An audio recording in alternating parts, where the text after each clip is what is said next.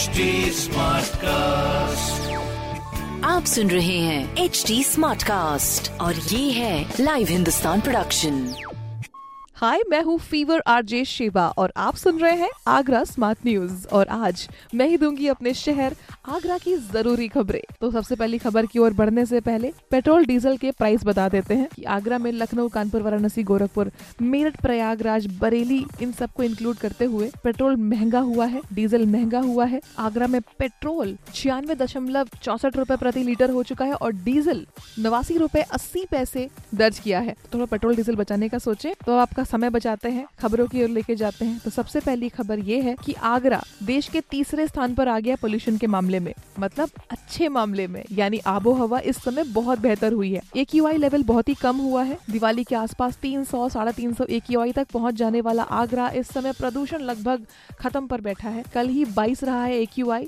और मंगलवार तक तो भाई 21 पर था। दिन पर दिन अच्छी स्थिति बनती चली जा रही है। आपको बता दें कि तीसरे नंबर पर आगे अच्छे पोल्यूशन के मामले में आगरा, जिसमें पहले और दूसरे नंबर पर गंगटोक और शिलोंग बना हुआ है। एक्चुअली आगरा में मानसून जिस तरह से सक्रिय हो चुका है, उसी वजह से एयर क्वालिटी बहुत अच्छी हुई है। और शहर में बता दें कि सबसे साफ़ आवास विकास कॉलोनीज हैं। संजय पैलेस, मनोहरपुर, दयालबाग, सेक्टर तीन बी, आवास विकास कॉलोनी, शास्त्रीपुरम, रोहता और शाहजहां गार्डन में एयर क्वालिटी बहुत अच्छी है। इसी के साथ हम अगली खबर की ओर बढ़ जाते हैं, जहाँ एयर पोल्यूशन की बात तो हो गई, मगर हेल्थ वार्निंग में आपको मैं बता देती हूँ की अपने आगरा में मंकी पॉक्स की वार्निंग ज़्यादा तेज कर दी गई है। विभाग अलर्ट दे रहा है, आगरा के मेडिकल कॉलेज और हेल्थ सेंटर बरौली अहीर में स्पेशल वार्ड भी बनाए गए हैं इसके लिए। मंकी पॉक्स को लेकर आगरा में मरीजों की इन्वेस्टिगेशन भी चालू है। मंकी पॉक्स के मरीजों के संपर्क में जो आए हैं, उनकी इन्वेस्टिगेशन चल रही है। डॉक्टर अरुण श्रीवास्तव जी ने बताया है कि मंकी पॉक्स ज़्यादातर कॉन्टैक्ट से होता है। अगर किसी मरीज़ को मंकी पॉक्स के लक्षण मिलते हैं तो इन्वेस्टिगेशन के बाद में उसे आइसोलेट कर दिया जाएगा।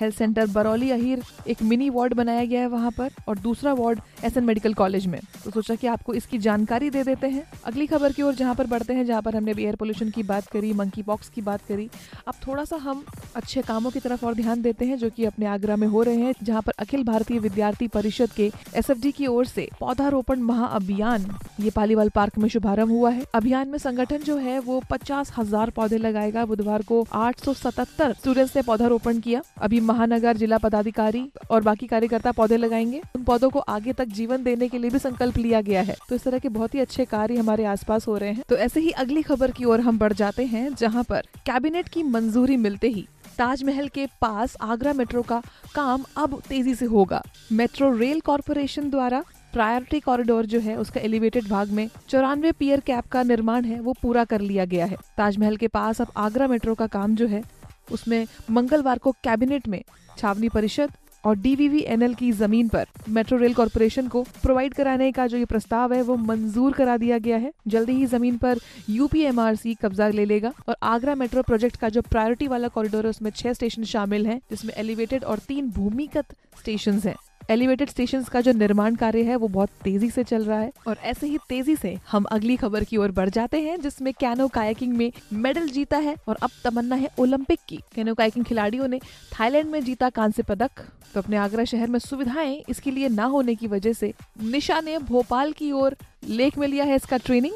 नौकायान से जुड़ी हुई इस प्रतियोगिता में निशा कमाल कर रही है। निशा रावत स्पेशली एबल्ड है, मगर उनका जो हौसला है, वो आसमान छूने का है और वो छू भी रही है। आगरा की बेटी पूरी दुनिया में नाम कमाने निकली है। अपने यूपी की पहली कायाकिंग प्लेयर निकली है निशा, जो कि थाईलैंड में प्रतियोगिता में देश का नाम रोशन करके कांस्य पदक जीत कर आई है। इसी संबंधित आगरा में जो सुविधाएँ नहीं है, उसकी वजह से ये ट्रेनिंग बाहर ले रही थी। आपको बता दें कि थाईलैंड में पटाया में बारह दिन की ये प्रतियोगिता, जिसमें ग्यारह देशों ने पार्टिसिपेट किया था, जिसमें हिंदुस्तान, उज्बेकिस्तान और थाईलैंड के खिलाड़ियों में निशा ने ये मेडल जीता। अभी सितंबर में यूरोप में भी होने वाला है पैरालंपिक प्रतियोगिता, जिसकी तैयारी में निशा जुट गई है और भारत की तरफ़ से वर्ल्ड ओलंपिक प्रतियोगिताओं में भी खेल कर मेडल जीतने का उनका लक्ष्य है। तो इनको जीतने के लिए तो हम अभी से ऑल दी बेस्ट कह दे रहे हैं। मेडल्स तो इनको मिलेंगे, मगर आपको मिलेंगी इस तरह की खबरें हिंदुस्तान अखबार में। ज़रूर पढ़िए। कोई सवाल हो तो ज़रूर पूछिए फेसबुक इंस्टाग्राम और ट्विटर पर। हमारा हैंडल है at the rate H T और इस तरह के पॉडकास्ट के लिए log on to W W W dot H T dot com आप सुन रहे हैं एच टी स्मार्ट कास्ट और ये था live Hindustan production HD Smartcast.